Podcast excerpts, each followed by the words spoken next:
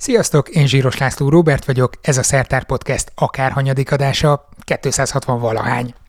Ennyi ültem le, vagy az elején még Habcival, azaz Hauptrik Tamással ültünk le beszélgetni kutatókkal, szakértőkkel, hogy a dolgok mélyére lássunk, megmutassuk, mi zajlik a hazai kutatóintézetekben.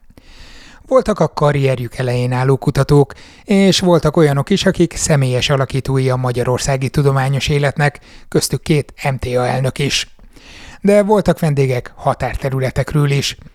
Hány tudományos podcast mondhatja el magáról, hogy volt benne vendég Oscar-díjas filmrendező? Na ugye?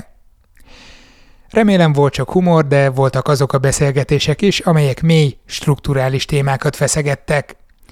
Voltak adások, amik nekem is nagyon meghatározóak voltak. Erősen alakították azt, ahogy gondolkodom a világról. Megtanítottak arra, hogy legyek képes újraértékelni a korábbi álláspontjaimat. Voltak, amik nem úgy sikerültek, ahogy szerettem volna, és voltak, amik teljesen félrementek. 200 valahány adásba azt hiszem ezek mind beleférnek. A többszöri szolgáltatóváltás és a kezdeti gyatra analitikai megoldások miatt nehéz lenne statisztikákat előhoznom, nem is próbálom meg. Az viszont biztos, hogy a Szertár Magyarország legrégebb óta, ha nem is rendszeresen, de folyamatosan futó tudományos ismeretterjesztő podcastje volt. Egészen mostanáig. Három adás is van még hetek óta megvágatlanul, és több interjú le van egyeztetve. Ma mégis meghoztam azt a döntést, hogy lezárom a Szertár podcastet és ezzel egy menetben a kísérleti formátumként elindított Lackó Gazda podcastet is. Sem időm, sem pénzem nincsen tovább fenntartani. Hogy a meglévő adások meddig lesznek elérhetők, nem tudom megmondani. Ha van olyan epizód, amit szeretnétek félretenni magatoknak, kérlek, még most töltsétek le.